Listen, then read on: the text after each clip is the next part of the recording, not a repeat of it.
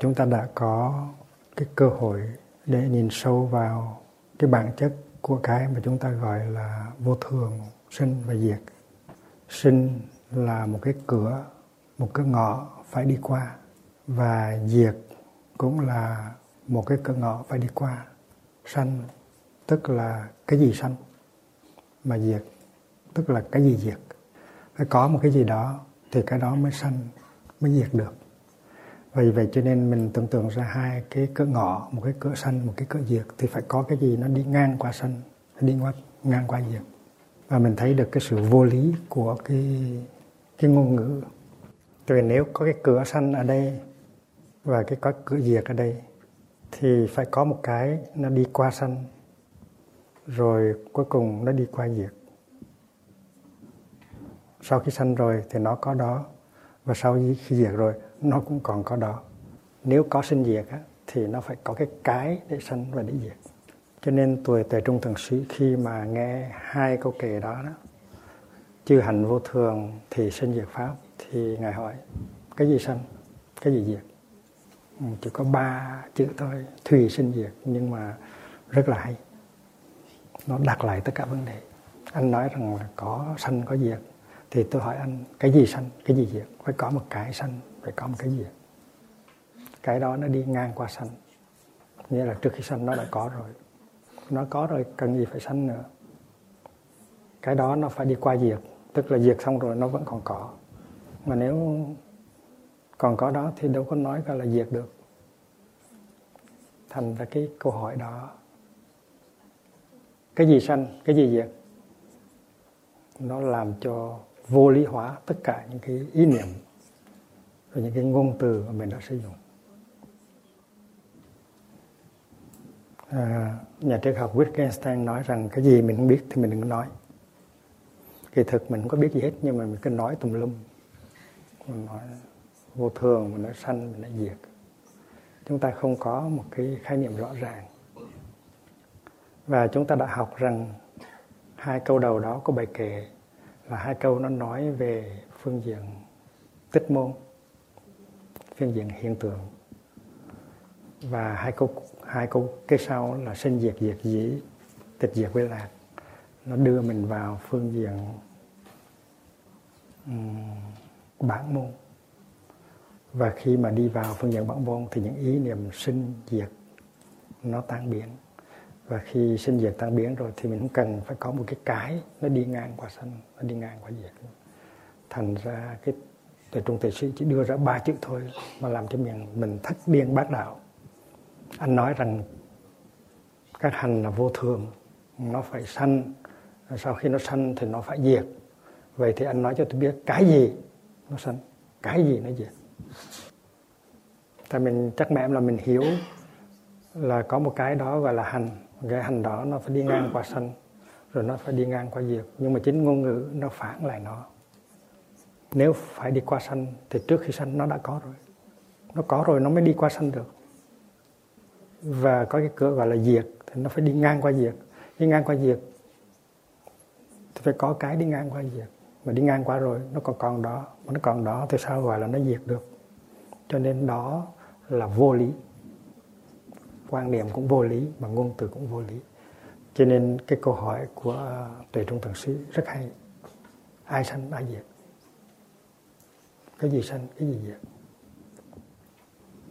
Và khi mà chúng ta giảng giáo lý vô thường, có sanh, có diệt, luân hồi, thì chúng ta phải giả định là có một cái ngã để nó được gọi là vô thường, để nó có thể đi qua cái sanh, để nó có thể đi qua cái diệt. Và cái cái tâm tâm lý cái tâm tư của cái người à, gọi là ngoài đời cái người bình thường thì không thể thì khó mà đạt tới cái thấy gọi là đa vô ngã mà vẫn có thể có sinh diệt à, vẫn có luân hồi. Nếu không có cái ngã thì cái gì nó đi luân hồi? Cho nên câu này là không có ngã, nhưng vẫn có luân hồi. Và khi mà mình quan sát thì mình thấy mình thấy điều này nó đúng. Ví dụ như mình quan sát đám mây, thì đám mây nó không có ngã, nhưng đám mây nó đi luân hồi được đám mây nó thành mưa, nó thành tuyết, nó thành dòng sông, nó thành sương mù, nó thành đám mây trở lại. Nó đi vòng vòng, nó đi luân hồi được, mà đâu cần phải có cái ngã vì vậy cho nên cái câu gọi là không có ngã nhưng vẫn có luân hồi, vẫn có rebirth, vẫn có tái sinh. Mình nói rằng tái sinh phải có cái người nào đó mới tái sinh được. Nhưng mà cái cái luân hồi đây là sự nối tiếp, sự liên tục. Nó có một cái sự liên tục, nó có sự nối tiếp. Nhưng mà không cần phải có một cái ngã thường tại bất biến mà vẫn có sự nối tiếp như thường có cái gọi là tương tục.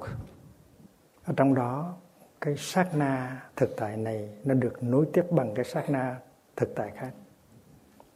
Nó có những cái sát na gọi là point instant one instant. Khi mình 5 tuổi á, thì mình lúc đó mình có cái point instant của lúc 5 tuổi. Khi mình 30 tuổi thì đây là một cái point instant khác. So với là cái sát na này, cái sát na thực tại này với cái sát na thực tại kia thì mình thấy rất là khác. Nếu mình so sánh năm uẩn của lúc 5 tuổi với là cái năm uẩn của lúc 30 tuổi, mình thấy khác nhau nhiều lắm. Vì vậy cho nên cái point instant ở đây nó rất khác với point instant ở bên kia. Và giữa cái hai cái point instant đó, nó có hàng muôn ức cái point instant khác. Nó cái này nó tiếp cái khác, cái này nó tiếp cái khác. Và mình thấy có sự liên tục. Nhưng mà không cần phải có cái ngã. Không cần có một cái, không có cái gì bất biến ở trong đó hết. Trong năm uẩn, từ hình hài qua cảm thọ tới tri giác tới tâm hành tới nhận thức thì tất cả đều chuyển biến. Và một cái sát na thực tại này nó được nối theo một sát na thực tại khác theo cái nguyên tắc nhân quả. Cái sau nó thừa hướng cái trước. Cái trước nó đưa tới cái sau. Vậy vậy cho nên có một cái tương tục. Cái đó gọi là samtati. Nó có sự nối tiếp. Thì nhân quả mới, mới có nghĩa nhưng mà cái tương tục đó đồng thời nó cũng là một tương tức. Tại vì khi mà các vị các chư tổ nói tới tương tục đó, thì các chư tổ nói tới tự tương tục và tha tương tục. Nhưng mà giữa hai cái ấy, nó có liên hệ. Nó không phải là hai cái hoàn toàn cách biệt. Ví dụ như là trong ta nó có đất, nước, lửa, gió. Nhưng mà cái đất, nước, lửa, gió trong ta, nó liên hệ tới đất, nước, lửa, gió ở ngoài ta. Vì vậy cho nên cái tương tục không thể nào có mặt được nếu không có cái tương tức. Tức là cái tương tục kia, nó luôn luôn, nó đưa vào những cái nhập kiện và nó luôn luôn, nó đưa ra những cái xuất kiện nhập kiện là cái input nó xuất hiện là những cái output. Và trong mỗi giây của cái tương tức đó nó có những cái input nó có những cái nhập kiện. Và cũng trong mỗi giây nó có cái xuất hiện. Ừ. Khi chúng ta thở ra thì chúng ta hiến tặng cho cái cỏ CO2 của ta. Khi ta thở vào ta tiếp, tiếp nhận cái oxygen của cây cỏ. Vì vậy cho nên ta với cây cỏ là tương tức dầu có tương tục, nhưng mà cái tương tục đó nó xảy ra trên cái căn bản tương tức. Vì vậy cho nên cái tương tục đó không phải là cái ngã. Một cái ngã tách rời ra khỏi những cái những cái ngã khác. Vì vậy cho nên cái tương tục là cái có thật. Nhưng mà mình không có, mình không có tiếp xúc được thực sự với cái tương tục đó nếu mình không có thấy cái tính tương tức của nó bất cứ một cái tương tục nào, nó cũng là tương tức, đồng thời là tương tức. Và nếu làm đánh mất đi cái thấy về tương tức, thì cái cái thấy về tương tục của mình nó là một cái thấy sai lầm, nó trở thành là một cái ngã.